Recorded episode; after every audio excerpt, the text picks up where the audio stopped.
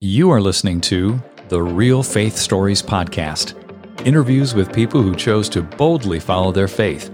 I'm your host, Brian Robinson. Now, let's meet our guest and hear their story.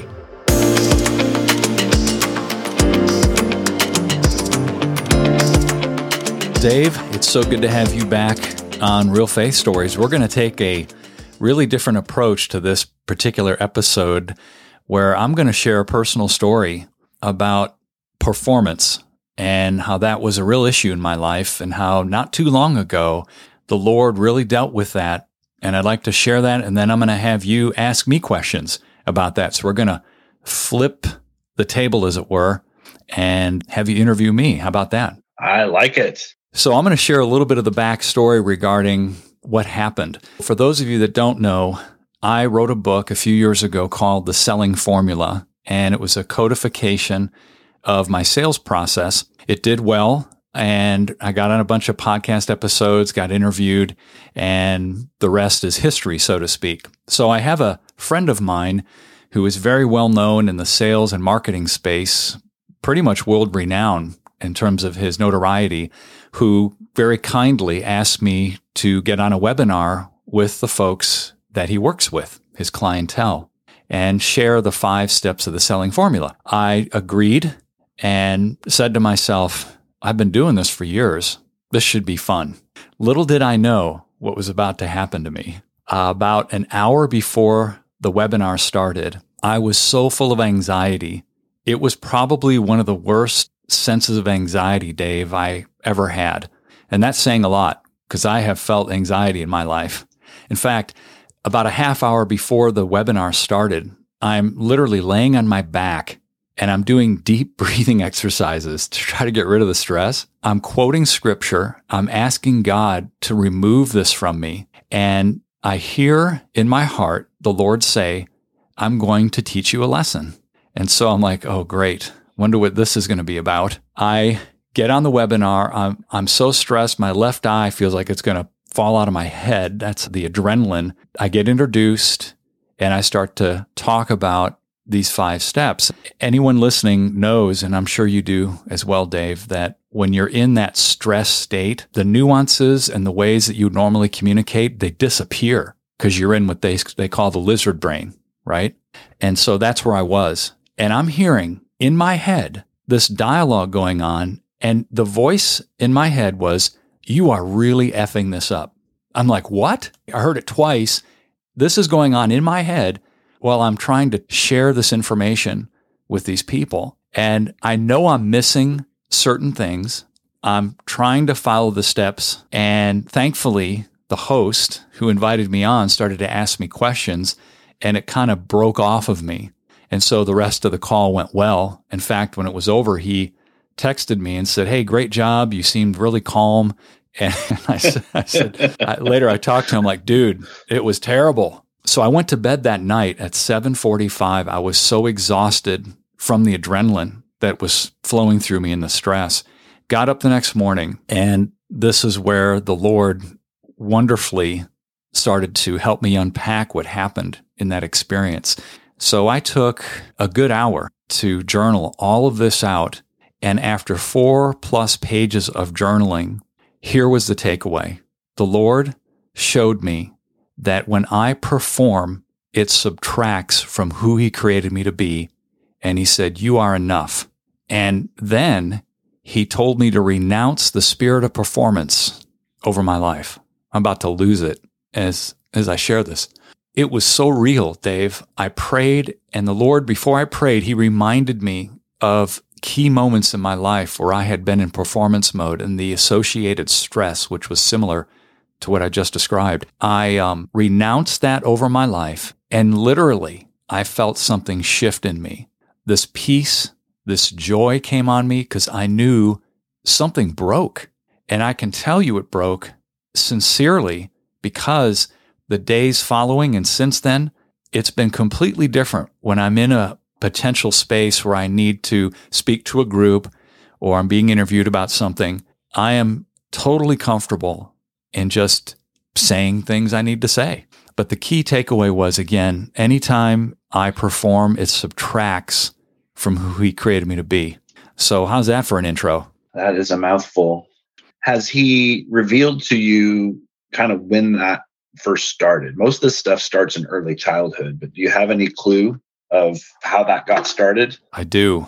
What a great question. I grew up in a family of five. I was the youngest of three kids, and my older siblings were eight and 11 years older than me. So I was kind of like an only child. I grew up in a predominantly Catholic neighborhood outside Chicago where many of my friends had a bunch of siblings. I was kind of the Lone Ranger, and I would get pretty frequently rejected when it came to hanging out with those families. So rejection had been quite an issue growing up in my life, feeling a sense of rejection or being afraid of rejection. And I kind of built a moat around that with performance. I did it through my academics, I did it through my athletics and college, grad school, then and different endeavors in other companies I had worked in. So yeah, that was that's been kind of a lifelong deal. And the root of it, which I believe the Lord showed me, was this fear of rejection caused me to want to be in a performance mode. And do you have any stories or or experiences, either both internally or possibly even externally, or probably both, that have happened since since then, where you found yourself tempted to lean on performance and then getting a check and, and not going with that instinct? Have you had a moment or moments like that since? Absolutely. I was interviewed three days after this experience by Troy Mangum on the Kindling Fire podcast. It was audio and video. I started to feel a little sense of concern rising up in me. And immediately I reminded myself that was no longer who I was. Again, it changed everything with respect to how we interacted. It was very comfortable because of that comfort and non performance mindset. I was able to say the things the way I felt in my heart I needed to say them. What's interesting is even as I say this, is it's almost like that performance is a filter that blocks the truth, the true heart of who you are coming out when you interact with other people. Does that make sense? Yes, it absolutely makes sense. So I, I, think that's worth saying again. Would you say that again? Performance? Performance is a filter that blocks the truth of who you really are when you interact with people.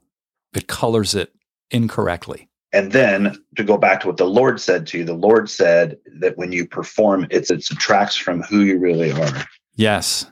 And then he said, You are enough. And, yeah. you know, that can be taken, somebody casually listening to this, when they hear someone say, I am enough, can misinterpret that as pride. I think that's the furthest from what was spoken to my heart. It was in the context of Jesus in me and Him with me is more than enough. Yes. And and one of the things I'm noticing right now in this interview, and I'm experiencing you differently, and even like as you said the phrase, you are enough, I felt the Lord's life on those words because it's really what he said is a testimony of how he is freeing you of the lie that you're not enough. Mm. But there's so much substance just on those three words. Like performance says there has to be a, a slick program with formulas, a very elegant form. And yet Jesus would say things like, Do you want to be healed? And you could just feel in his words in the Bible that there was substance on those words. There wasn't a class on how to get healed. It was just, do you want to be healed? And if the person said yes with their heart, that was it. It was over. Yeah, I'm glad you seized on that because I remember speaking to somebody else the other day about this experience. And I said, I know that I know I'm enough now. Years ago, I could have said out loud to myself, You're enough. But in my heart, I would not have believed it. It would have just been untrue because I didn't experience yeah. that freedom that I described earlier. Somebody can argue and say that you are enough, but until you know that in your knower, so to speak, it's just words.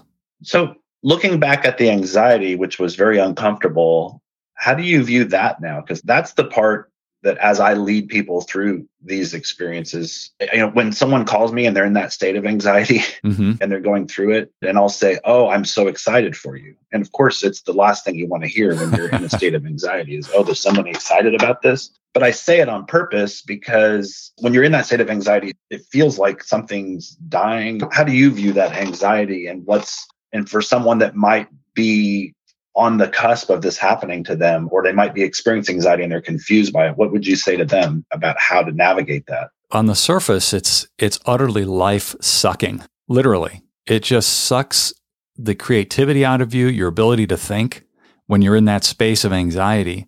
And I think that if you're experiencing that personally right now, it would be very wise to stop what you're doing, get before the Lord. And for me, writing out, just write until you can't write anymore about these feelings you've got and the depth of what you're experiencing. And don't hold back. For me, getting it out on paper has been a tremendous way to process before the Lord. And then ask the Lord, what do you want me to know about this? How do you want me to deal with this? And invariably, He will show you things that are contributing to this, the triggers, and it could very well be a fear of rejection or a fear of blank, you know, fill in the blank, and then go from there and see what he has you do, what he may have you pray. And um, that's the best advice I could give. That's well said. And it's interesting because there's there's a lot of teachings on fear and how if it's an irrational fear, if, if a lion isn't really about to pounce on you, sometimes the best thing to do is to is to run through the fear, to to take action through it. The interesting thing about what I believe you had was an encounter of God removing shame from you because the message was that was still rumbling in you was I am not enough, which is a message of identity, which is a, a shame message. And what I loved about what you said, the interesting thing about when it's shame and not fear is the best thing to do is to pause and surrender to the Lord, you know, and and it's the opposite of what you do when when it's just an irrational fear that you need to kind of action your way through to put even more clothing on that, so to speak, and dress it out is knowing what people desire most out of us is authenticity and vulnerability, the humanness of just being who we are. And what that does then is let the Christ in you and the personality he's put into you come out in a way that can truly speak to other people. I think we intuit when people are putting on a front no matter how minute that might be. Is that a fair statement, Dave, based on your coaching? I absolutely think that's a fair statement. And you even can recognize it without them saying words because we communicate via our body language, you know, mm-hmm. more than even our words. So when someone's posturing, you kind of can feel it. And, posturing, that's true. Same as performance, right? Yep, same as performance. Well, you had an experience that you shared with me that really spoke to me that was somewhat similar to this. Why don't you share that, please? Yeah, so I got invited first time ever to speak internationally, and it was a very generous offer. I was invited by a church in Switzerland. I had been telling my wife that God wanted her to go to Europe, and she's afraid of flying. And I said, "And God is God is going to make a way for us to go to Europe." We were newly married, so sure enough, you know the funds aren't really coming together. It was in between jobs. And so she's like well how are we going to pay for it? It wouldn't be responsible for us when you're without work to go to europe. I'm like i agree. We're not going to take our savings and spend it on a europe trip when i'm looking for work. But i said but somehow or another we're going to europe and it's going to be very soon. And sure enough i got a speaking invite out of the blue. Someone that saw me speak i had like a 10 minute conversation with him afterward. And he's like i was so impacted by your talk we want to pay for you and a guest to come. We'll pay you such and such amount per day to speak. And I just showed it to my wife. I go, well, here's here's how the Lord's providing. Yeah. So that was incredible in of itself, right? And mm-hmm. so I was so excited about that. And we ended up taking a little bit of money and got help from family. We even took our one of our son as a high school graduation. So the three of us all go. It's a family trip. It's great. So I'm so caught up in that. Like you, I have a lot of material prepared for this kind of talk. I'm not really worried about prep. I've got some loose notes, and I figure on the train rides when we're traveling, I'll just take some time to myself and kind of tighten up my presentations. Well, by the, by the time I'm tightening these things, these things up, all my normal way of preparing doesn't work. It's just I don't feel life on any of it. I'm like I've done this material countless times, and it's always borne fruit. Why am I so reluctant to just share this material again? And it was it was like the worst writer's block ever. Even though I had all the material, like all of it seemed like like junk. Mm. And so we're in Paris, and the next morning we're getting on a train to go to Switzerland, and I'm going to be speaking that afternoon for five hours. And that night before that, I just I'm, I'm panicked. I'm like, I can't share any of this, and if I don't share this, God, then what am I going to share? Didn't your wife ask you a question during the trip that was really telling? Yeah, she's like, what is wrong with you? Like, we're in Paris. Why do you seem so distracted? Like, I am, I'm having the time of my life and I want to connect with you. And you seem really frustrated, really disconnected from us. And I told her, none of this stuff I'm about to share is going to work. You know, I hate my life right now, is what I told her. and she was so frustrated with me. She goes, You know what? I am having the time of my life. I love you. I know you're going to get through this, but I don't feel like I can help you. So I'm going to go and enjoy myself. And you just figure that out. Yeah. And don't blame her. Yeah. I was a mess. And I really didn't want her to be around me because I there's nothing she could have done to help me, you know, mm-hmm. other than just say she loves me, which she did. We're, we're on the train ride. The anxiety is getting worse and worse. I'm trying to enjoy the scenery because we're in Europe on the Eurostar and it's beautiful. And then all of a sudden there's the only thing that has life on it is one bible verse and one question. And, and i felt like that's all that had any life on it and i couldn't think of anything else and that was it. And i thought how am i going to fill five hours with that? And the lord said i'll fill five hours with that. You just you go with that. So he stripped me down. So all i had was one verse and the verses in john and jesus says to two disciples that follow him what do you want? And they respond where do you live? And, and so, that, so, and then the question that I had for the group was, what do you want? So really my verse and my question were just really just one thing, which is what do you want? Mm-hmm. And so I thought, well, I guess this is what I'm going to go with. I'm going to go with one phrase. What do you want? And I've, I've got a translator. I've got about 50 people that are in a year long class together. And when I stood up and, and, and kind of got the pleasantries out of the way, shared a little bit about myself, and then said, okay, here's the teaching. And I said the word, what do you want? It was as if Jesus himself walked through the back door. I felt his presence fill the room. And it was like those three words. The only word I can think of was you. And the word you is Jesus was basically saying to people, when we say what do you want we often answer from a you that's a performance you not not the real you and so I began to speak that out. And then we just did a group exercise where I said, everybody here, we're going to take turns and I want you to say, what do you want? And I want you to, to answer and not think about your words, but just answer, is it flowing from your heart? And if you get stuck, we're all going to help you. And it was one of the most life-giving teachings I've ever done. It went on for five hours. I mean, we could have gone for six. It was hard to keep it. But the substance was the people in the room and we were having a group experience as one together. And it was very, very, very vulnerable. To go back to your word, it was all about authenticity and vulnerability. I'm thinking through this and setting this up. Here you are getting paid to come on this journey to deliver a word to these people, all expenses. And you have literally one scripture and one sentence to say for a five yes. hour discussion. I cannot imagine the anxiety that you were feeling before you said those words, did you have a release of that anxiety or were you full on anxiety when you got up in front of that group? You, you know, I'd had some of that beat out of me, that anxiety. And I don't beat out of me sounds really dramatic, but that's how it felt. It was actually loved out of me, it was not beat out of me. But the feeling I had. So, yeah, I had gone through a divorce and had launched a, a product in the market where I, I, literally had zero ability to pretend and perform for about an 18 month project where I, I, grew a product in the market. And so I'd had a lot of experiences already up to that point where I just had no energy of my own to give and the Lord had to work through me. So I kind of was a little bit familiar with that feeling of showing up to a meeting and going, wow, I really feel like I'm doing my best, but it sure doesn't feel like it's enough. Yeah. And so I think the anxiety was pretty high that night before. And once I had that phrase and that verse, which were really the same thing, a, a peace did come over me. But I think the reason it did is because I I'd been in this spot before and it just it was kind of familiar to me. I'm like, oh, I know what this is. And mm-hmm. I don't know how it's going to be okay.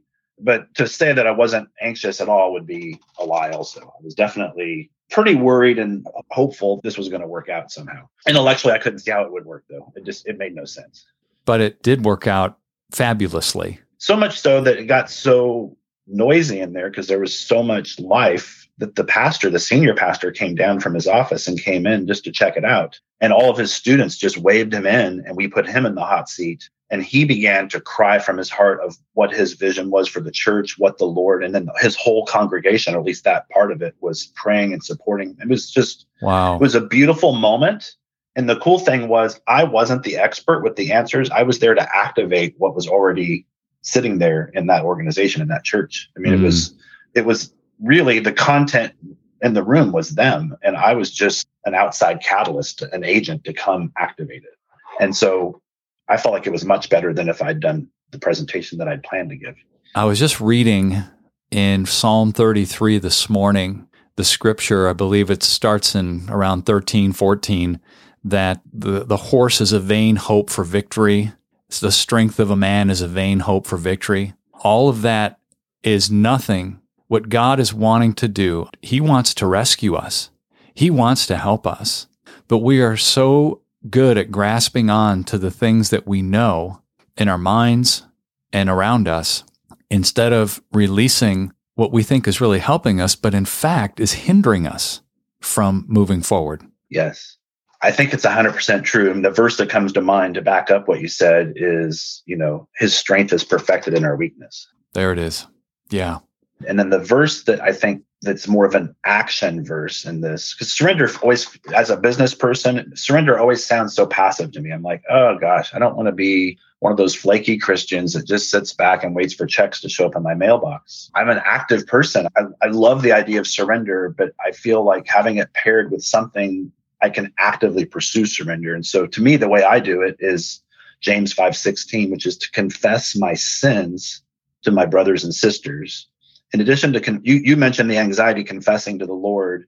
I I think that is absolutely biblical. You know, to to be anxious for nothing, to bring all that before the Lord and let Him show us what what this anxiety is trying to tell us about what He wants to release from us. But also to confess the sins.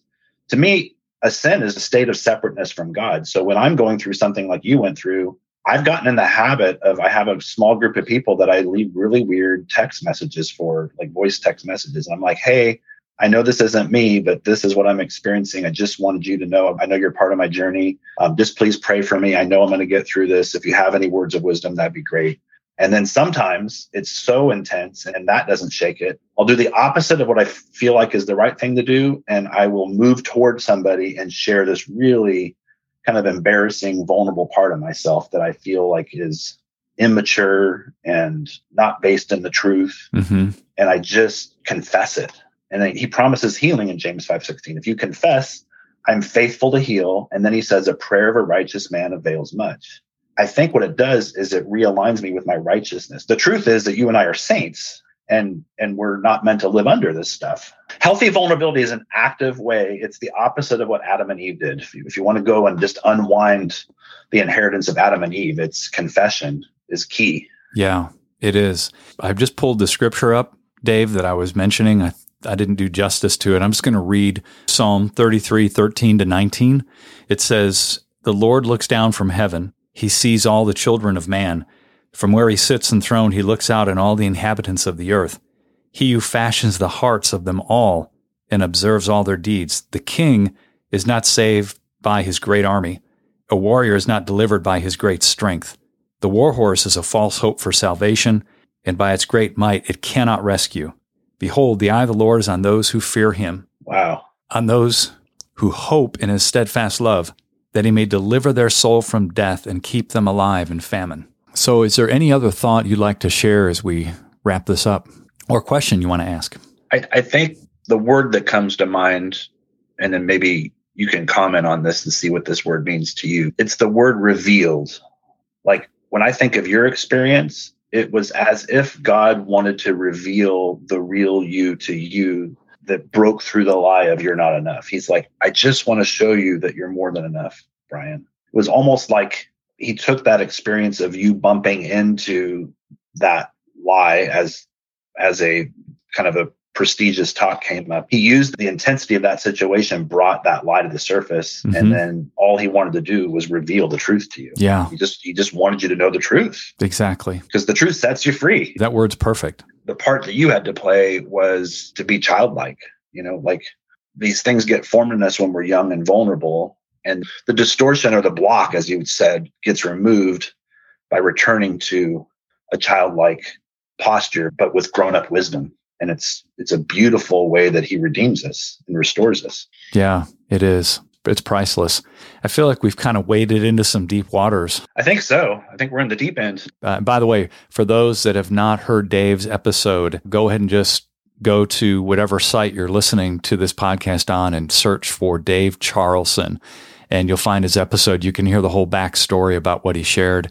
A very, very powerful story. Thanks again for doing this with me today, Dave. I'd love to pray as we finish up here. Would you mind doing that for both of us and whoever's listening? Yeah. Thanks. God, I just want to I want to honor Brian's story and I want to I, I want to use this time to honor the offering that he gives of his work to you in this podcast as a act of worship. And I want to honor his vulnerability on this particular episode. And God, I ask that as people that are listening to this connect to Brian's vulnerability, to my vulnerability, that you would empower them with courage to be real with themselves before you and those that they trust about their weakness so that you can come and strengthen them and bring them and show them who they really are, God. I pray that people would get a new sense, a, a new childlike uh, joy that bubbles up as they release the the grown up anxieties that come with growing into an adult and the responsibilities. And may they en- encounter a light yoke. Mm. i pray that right now over all of us and i bless um, brian and the real faith stories podcast in jesus name. Thank you dave so much. So good hanging out with you man. Appreciate it. You too. You bet. Hey everyone. Thanks for listening. Please make sure you subscribe to the show and share this with someone you believe would be encouraged and motivated by these stories until next time, I'm Brian Robinson reminding you that the greatest decision you could ever make is to ask Jesus Christ to become the Lord of your life. If you haven't done that, read Romans chapter 10, verses 9 through 11. Thanks again for listening.